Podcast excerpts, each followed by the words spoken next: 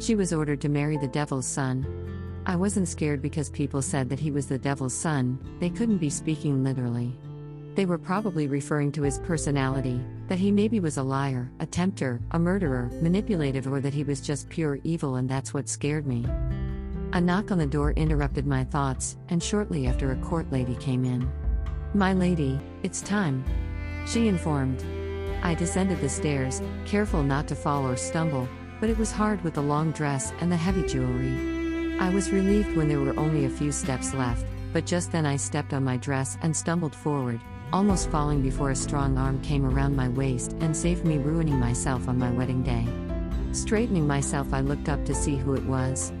Who had dared to touch a princess like that? Not that I minded, I was just curious. Looking up, my eyes met a pair of golden eyes. No, wait. Not golden, they had the color of flames or the lava from a volcano. I had never seen eyes like that before. Are you alright, my lady?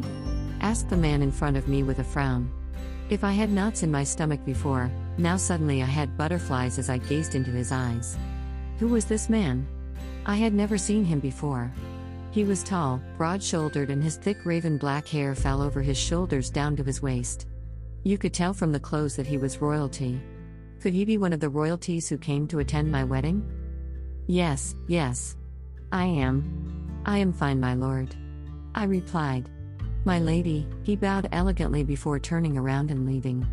That's one good looking man. Ilva pointed as I stared at his back while he walked away. Yes, I thought to myself.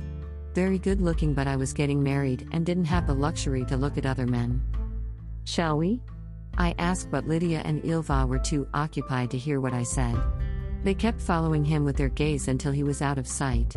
I snapped my finger in front of their face to wake them up. Yes, yes, my lady. Let's go. They hurried to say. Dot to be continued.